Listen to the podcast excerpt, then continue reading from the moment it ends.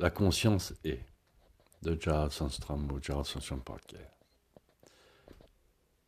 Toute conscience n'est que l'existence du porté vers soi. L'en soi détermine l'essence de ce qu'aurait pu être tout néant.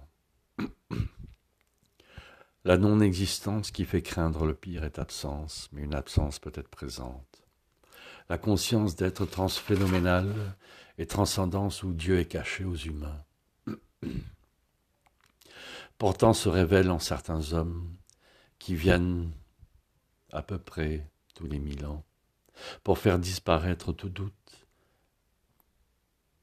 quant à l'existence inexorable d'incandescence déjà vue, résister dans la mécanique du mouvement de l'âme, une loi à part entière qui est mieux d'observer. Merci beaucoup.